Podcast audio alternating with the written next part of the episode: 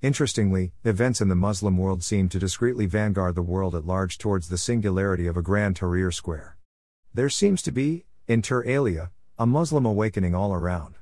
Although the counter revolutionary forces, in and out of the Middle East and Africa, seem to have succeeded in derailing the Arab Spring, installing new military authoritarianism, an eclipsed military crescent, would eventually face the materialization of the Arab Spring on a much bigger scale, giving in to the aspirations of the masses, a huge bulge of tumultuous youngsters, in the end.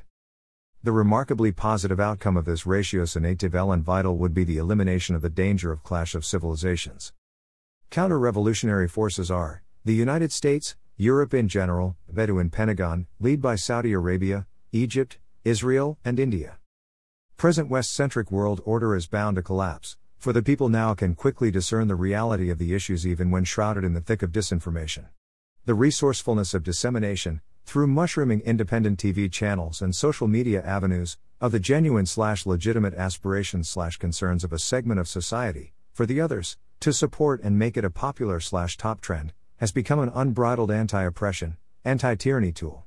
The reason for my optimism is the Pakistani army's decade long, hands off, behind the scene for the civilian apparatus approach to the country's multitudinous affairs. Pakistani army, the strongest, after that of China and Russia, in the third world developing countries, has learned its lesson after several elongated stints with the governance, that it ought to stay away from its supra-constitutional role to let Pakistan develop into a modern, viable, civilian-ruled state. Note: I have deliberately left the international, political slash military slash economic polarization aside, for it is all too obvious. In Algeria, Egypt, Libya, Sudan, and elsewhere, the military establishments have the unique opportunity to learn from the Pakistani military's experience, making the right choices, handing over the power to the civilian representatives, and prevent another Iraq, Syria, or Yemen from happening. The resurgence, contagion effects, of awakened Muslim youth, AMY, would engulf, sooner than later, the Bedouin Pentagon, other oppressive and corrupt Muslim dominated countries, non Muslim youth in Europe, Africa, and Americas, steering the world towards the singularity of a grand Tahrir Square. U.S. Secretary of State Condoleezza Rice gave a speech in Cairo, in June 2005, in which she said, For 60 years, my country, the United States, pursued stability at the expense of democracy in this region here in the Middle East, and we achieved neither. West, in my opinion, has been wrong on both the accounts military rule authoritarianism and democracy. I will agree with Samuel Huntington, in an even broader context, that democracy is not only an alien concept to Middle Eastern culture, but an anathema to the overall Muslim psychological constitution and dispensation. Consensually nominated caliphate, in my opinion, would, therefore, be the best model for Muslim dominated countries, synchronizing caliphal slash Sharia rules, as far as permissible, with the demands and compulsions of modern times. I envision a looming caliphate as a result of this Muslim youth awakening. Note, for the sake of brevity, I will discuss, but a few, hot spots around the world to build my premise. Algerian President Abdelaziz Bouteflika has been forced, by the Algerians, out of the electoral race seeking the fifth term after being 20 years in power. What is striking in the Algerian uprising is that the protesters are a mix of all walks of life and determinedly peaceful. They do not want to be associated with the hijacked and derailed Arab Spring. They call out each other to go to Selmia, peaceful rally, rather than to protest to avoid any semblance with failed Arab Spring. Abdelkader Ben Salah, the interim president was supposed to hold fresh elections and stepped down on July the 4th but postponed the elections and suggested the dialogues to pave the way for elections, without involving the military, instead. Algerians, sensing the delaying maneuvers, have repeatedly referred to Article 7 of the Constitution, which stipulates that ultimately, sovereignty belongs to the people and their will is represented by civilian institutions. Algerians are demanding a genuine change in the system offering openness, transparency, and opportunity. Https colon slash slash shakir2.wordpress.com slash 2011 slash 03 slash 05 slash hawks are getting itchy to commandeer the Mid East revolution slash. Algeria is Africa's largest country, ninth biggest OPEC producer of crude oil and liquefied gas, having a population of around 41 million, 70% of which is below the age of 30 years, beset with huge unemployment and a stagnant economy. Yet not afraid of le pouvoir, the powerful ruling elites. It is producing over a million barrels per day. Its 85% export consists of liquefied gas and crude oil. Protesters in the Middle East have learned crucial lessons since the Arab Spring, peaceful protest.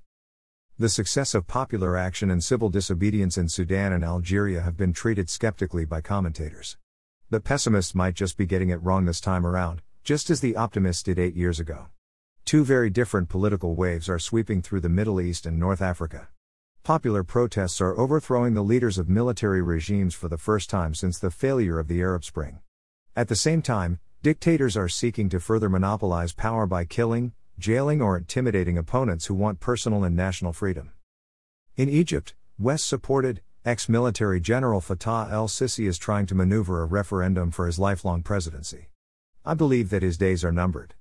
On June 14, Egypt's president, Abdel Fattah al Sisi, appointed a new Minister of Defense without seeking the approval of the Supreme Council of the Armed Forces, SCAF, the institution that brought him to power.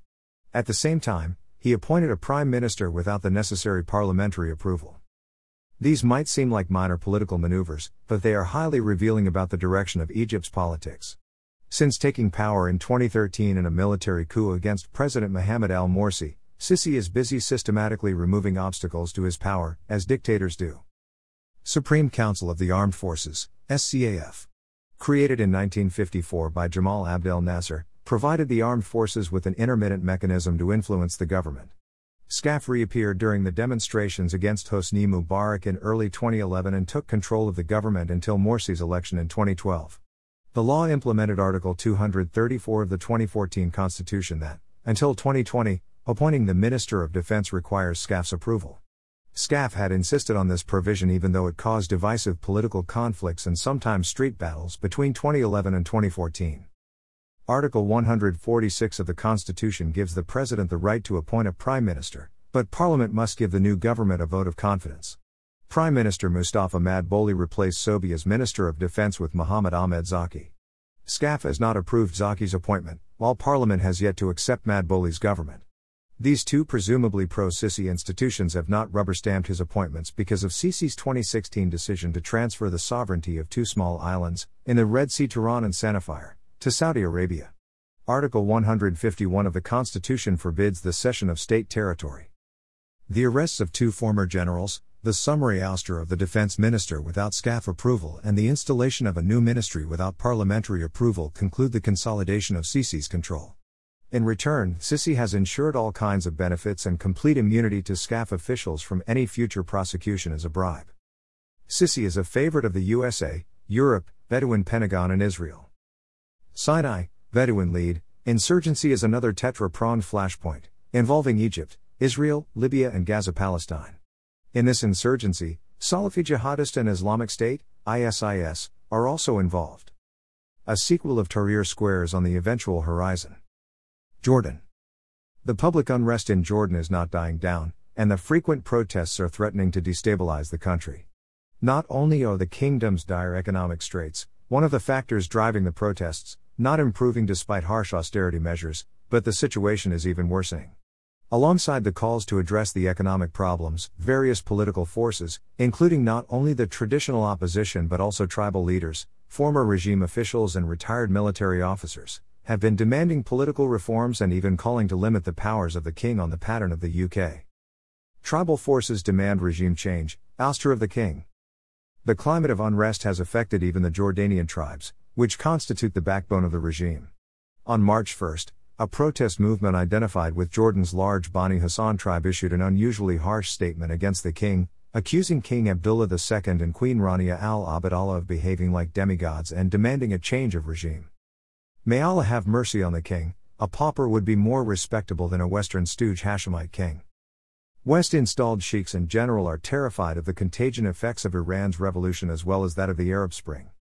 Libya. According to international officials and Libya experts, the UAE, an ally of the UK, US, and France, shipped weapons to Libyan warlord Khalifa Haftar, a US Libyan, dual national, even after the ex field marshal, turned warlord, declared the head of the UN backed head of state in Tripoli, Fayez al Sarraj, a terrorist and issued for his and other officials arrest warrants. The vast oil rich North African nation has been crippled by violent civil strife since Gaddafi's downfall in 2011. Two loose alliances dominate the country a collection of eastern militias led by Khalifa Haftar under the umbrella of the Libyan National Army, and a UN backed government of national accord, anchored in Tripoli. The UN panel last year cited evidence, suggesting, both the UAE and Turkey, were providing weapons and military equipment to rival sides in Libya. Both Egypt, a security partner of the West despite human rights abuses, and the USA, have been aggressively supporting Khalifa Haftar because they perceive the rival government in Tripoli as a front for the Muslim Brotherhood organization, which they have vowed to crush. Elected president, late Morsi, was removed by the counter revolutionary forces for the same reason. Warlord Khalifa Haftar has been backed for years by President Trump, USA, Egypt, Saudi Arabia, and France, which see in him a potential strongman to bring order to the country even after they have also publicly backed the UN peace process and other international initiatives to stitch the country back together. ISIS fighters, a Western proxy militia, kill LNA troops outside the Libyan oil field. Unfortunately, if the situation continues like this, 95% of oil production will be lost, Mustafa Sanalla told reporters in Jeddah ahead of a ministerial panel of top OPEC and non OPEC producers recently gathered. The raid on Zilla is the third ISIS attack targeting Haftar's forces in the recent past. According to the latest reports, the LNA, Haftar, forces seem to have bogged down in the capital's outskirts. An old hand, Saif al Islam Gaddafi, the eldest son of late Muammar Gaddafi, who is aspiring to become president and lead the country, may prove to be a viable consensus candidate to unite the country. Nigeria.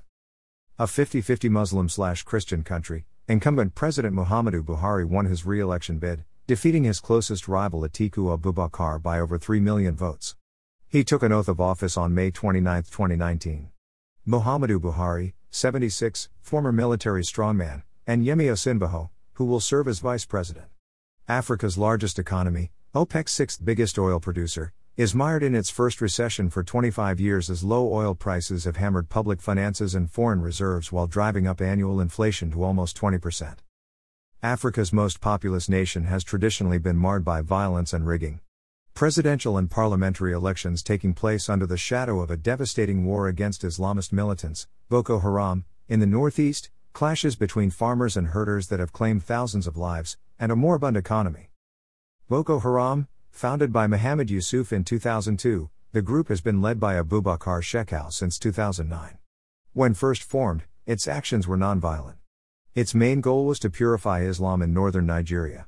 From March 2015 to August 2016, the group was aligned with the ISIS Boko Haram promotes a version of Islam which makes it haram, or forbidden, for Muslims to take part in any political or social activity associated with Western society. This includes voting in elections, wearing shirts and trousers, or receiving a secular education. Boko Haram regards the Nigerian state as being run by non-believers, regardless of whether the president is Muslim or not, and it has extended its military campaign by targeting neighboring states. A simmering potential flashpoint. The Zumrachel Jamiu Maminu Society of Nigeria has asked the federal government to look for a new location for the proposed interchange at the Pakaro slash Lado area of the Lagos Ibadan Expressway in the Obafemi Owode local government area of Ogun State. It has been reported that over 300 buildings are marked for demolition to pave the way for the interchange. The Islamic organization said its schools and members' buildings were among the structures marked for demolition, alleging that neighboring religious premises, including those of the Deeper Life Bible Church and the Redeemed Christian Church of God, were excluded from the planned demolition. Christian missionaries proselytizing slash exploiting destitute Muslims under the auspices of the USA and UN should be expelled from the entire African continent, for the sake of peace and religious harmony. Pakistan. Pakistan, the only Muslim nuclear state, at the moment is trekking on a rocky path. Its corrupt leaders are on the leash. Some are behind bars while others are waiting in the queue. Its iconoclast leader, a cricket famed celebrity, a playboy turned philanthropist and savior politician, is struggling against his inexperience and entrenched tentacles of the old guards. Pakistan's transformation into an emerging economy and developing country is dubious, but most Pakistani slash Muslims around the world are harboring high hopes. Its economic vehicle, however, is being driven by two US slash IMF appointed drivers at an undeclared price ticket. Read https colon slash slash shakir2.wordpress.com slash 2018 slash 05 slash 10 slash Pakistan's exceptionalism slash Somalia Somaliland, Puntland, Jubaland Al Shabaab, a splinter group of Islamic Courts Union, ICU, is fighting against the Transitional Federal Government, TFG, US sponsored Ethiopian forces and all other foreign forces, including African Union peacekeeping forces, considering them as occupying foreign forces. Al Shabaab considers TFG as a secular government. Al Shabaab is labeled as a radical Islamism group for they want to implement Islamic Sharia. Somaliland declared its independence from the failed state of Somalia in 1991, but the world, for the most part, has ignored the declaration. Similar names are rooted in colonial history. Somaliland became known as British Somaliland in the 19th century, while the southern region was Italian Somaliland. We have a functioning democracy. We have our own army. We have our own police. We have our own Coast Guard. You know, we have our own border police. We have fulfilled all the conditions of a sovereign state, Shire says as he ticks through why Somaliland is its own nation. And there's more. Somaliland has its own currency. It regularly holds elections. The current president of Somaliland is Musa Bihi Abdi. Lawmakers in Somalia's semi autonomous Puntland region have elected former Somalia Planning Minister Syed Abdullahi Deni as president. The new president, 52, is widely known for his role in education in Puntland, where he helped establish schools and universities. In 2017, he mounted an unsuccessful run for president of Somalia. Deni campaigned on promoting economic growth and fighting corruption in the relatively peaceful Somali region.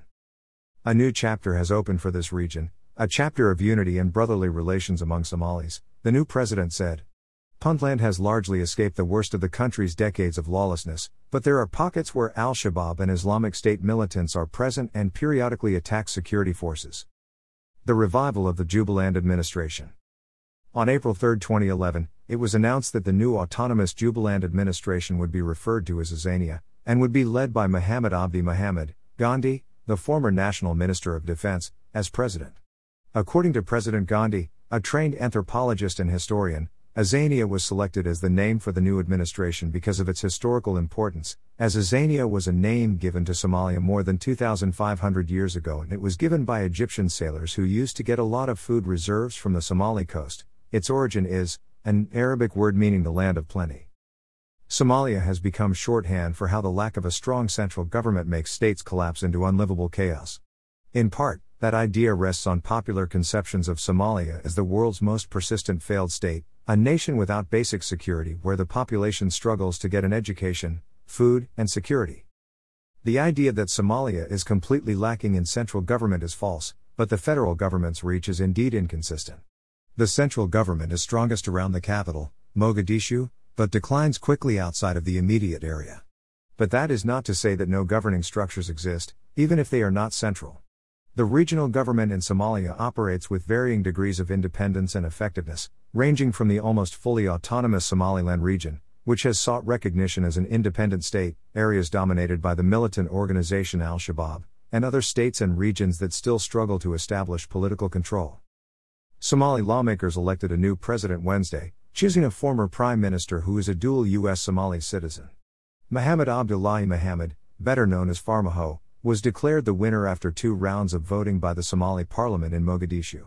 Farmajo won the largest share of votes in the second round, far outdistancing incumbent leader Hassan Sheikh Mahmoud and former President Sheikh Sharif Sheikh Ahmed.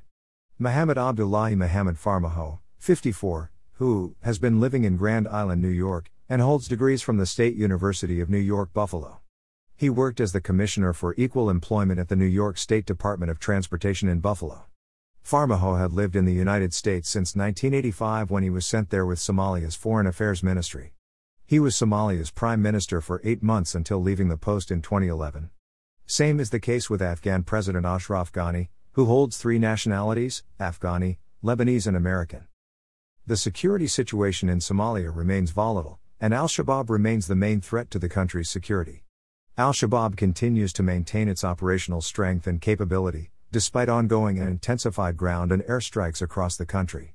Pro ISIS elements have increased their activities in and around Mogadishu, although their operations remain limited to targeted killings. In Puntland, al Shabaab and pro ISIS elements remain active. In Sudan, Hassan al Bashir, who came to power in 1989 in an Islamist backed coup, has been forced out, and now the caretaker military is also being compelled to hand over the power to the civilians. The ruling Transitional Military Council, TMC, says Islamic laws should remain the guiding principle of Sudan's new laws. The council and protest leaders had reached an agreement on the other main aspects of the transition, including a three year transition period and the creation of a 300 member parliament, with two thirds of legislators coming from the protesters' umbrella group. The two sides launched what had been billed as a final round of talks on the transition late on Sunday, May 19, 2019. The TMC has faced pressure from Western governments and the African Union to agree to a civilian led transition. Western governments' pressure would always be a tricky quid pro quo. The military junta is resisting the transition to the civilian rule by killing protesters, who have launched peaceful civil disobedience. Ethiopian Premier, Abiy Ahmed's mediation has also failed.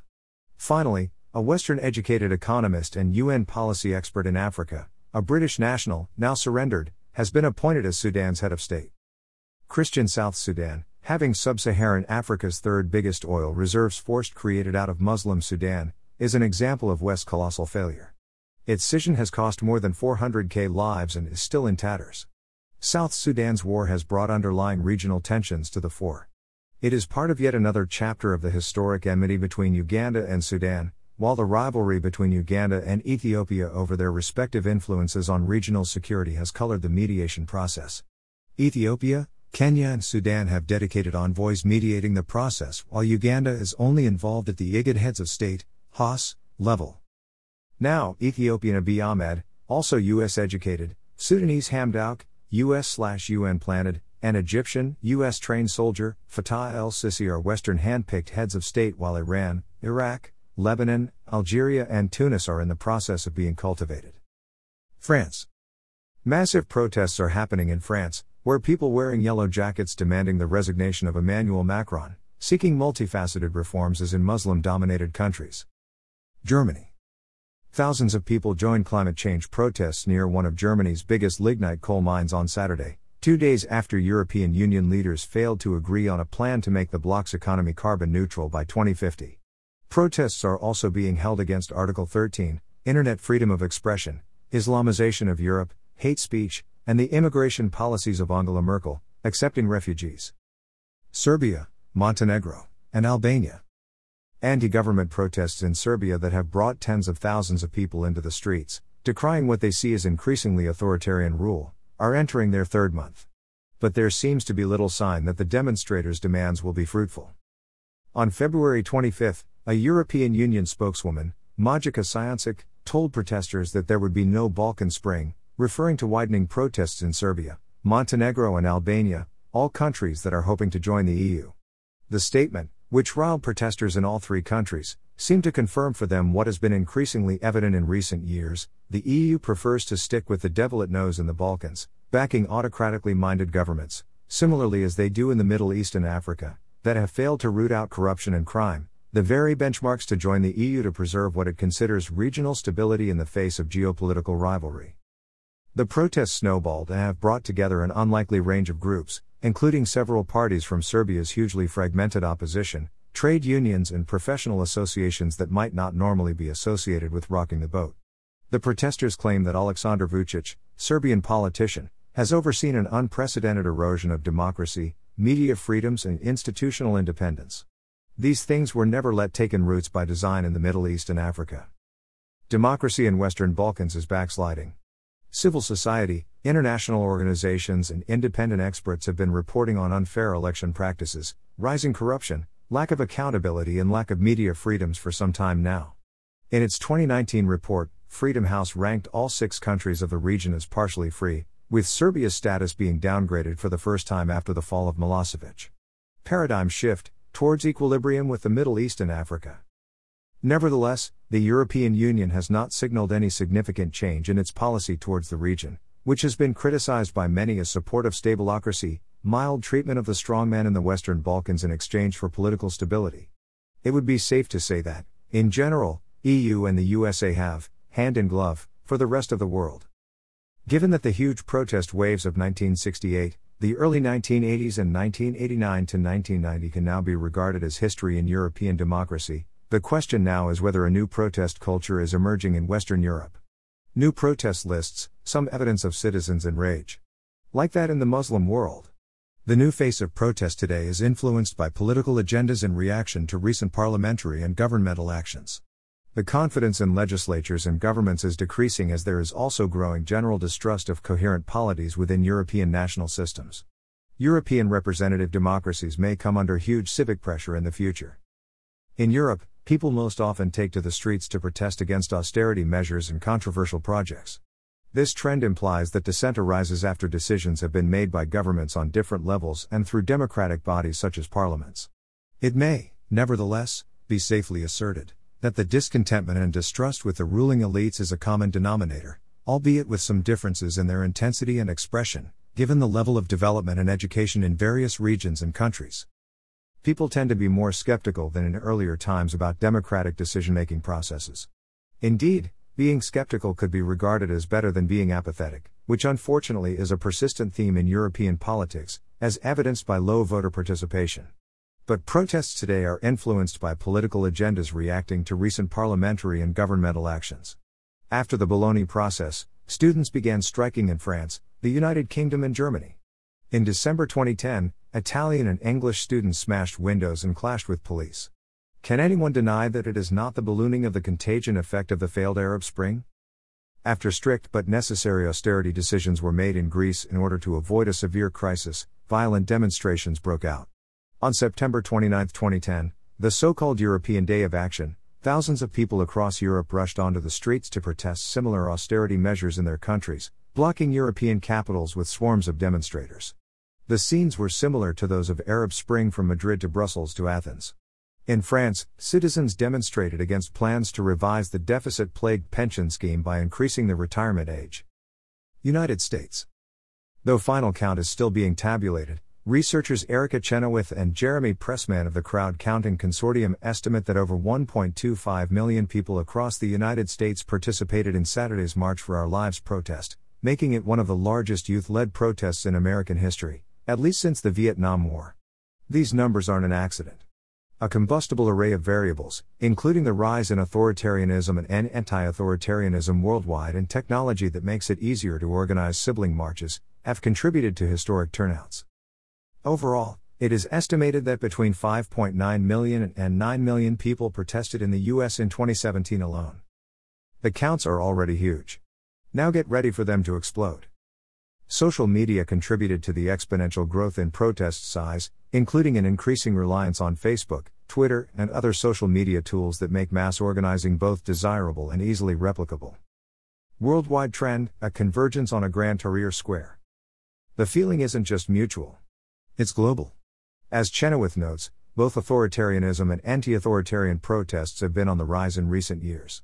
Researchers have noted a substantive global increase in authoritarian populist candidates in the West in the past two decades. Citizens in 94 countries now live in non democratic regimes, including 53% of the world's people, according to the Human Rights Foundation. Authoritarianism has arrived in Turkey as well as Venezuela, Egypt, Israel, and it continued its slow, not quite unprecedented crawl in the States. By Heather Dockeray Mar 27, 2018. Mashable. Conclusion so far, protest mobilizations have played only a marginal role in the master narrative of Europe. In Western Europe, countries such as France and Germany still have their own protest culture despite common projects such as the counter globalization movement ATTAC. A new protest culture has emerged on the pattern of protests in the Muslim world, which appeals to citizens' resentment towards government elites and decision makers at all levels. Transnational movements, especially the contagion effects of Arab Spring, have played an important role in shaping student and austerity related protests and the anti globalization movement that has targeted G8 summits. Dieter Rucht, self deceptively concludes the Europeanization of protest is still a myth because only a small number of protests of this type have taken place. The existing anti elitist aspect, however, does have a direct connection to the European Union and the Muslim world's oppressive governments, where decisions are used to gain ex post facto legitimization slash acceptance. Future politics in all spheres at all levels should take this protestation shift into account, otherwise, a new, fully fledged protest culture, as a consequence of equilibrium deterioration setting in the world at large, is bound to converge on the singularity of a Grand Tahrir Square on the eventual horizon. Other potential hotspots are Afghanistan, Argentina, Albania, Bahrain, Bangladesh, Bissau, Bolivia, Brazil, Baltic states, several, Cameroon, Chad, Chile, Colombia, Croatia, DRC, Congo, Ecuador, Guinea, Guyana, Hungary, India, Jordan, Kashmir, Kosovo, Latvia, Liberia, Macedonia, Mali, Moldova, Montenegro, Myanmar, Paraguay, Panama, Palestine, Peru, Philippines, Poland, Romania, Russia, Saudi Arabia, Slovenia, South Africa, Sri Lanka, Suriname, Trinidad, and Tobago, Ukraine, Togo, Uruguay, Venezuela, Yemen, and Zimbabwe. For further discussion on international affairs slash relations, read https colon slash slash shakir2.wordpress.com slash 2018 slash 06 slash 19 slash realignments in the Middle East in the wake of receding west slash. Greater than should Kenya and Ethiopia be wary of sectarian slash tribal wars? Save, Rohingya, Fur, Palestinian and Kashmiri Muslim from state sponsored genocide. Reclaim Africa, a Muslim continent. Shakir2.wordpress.com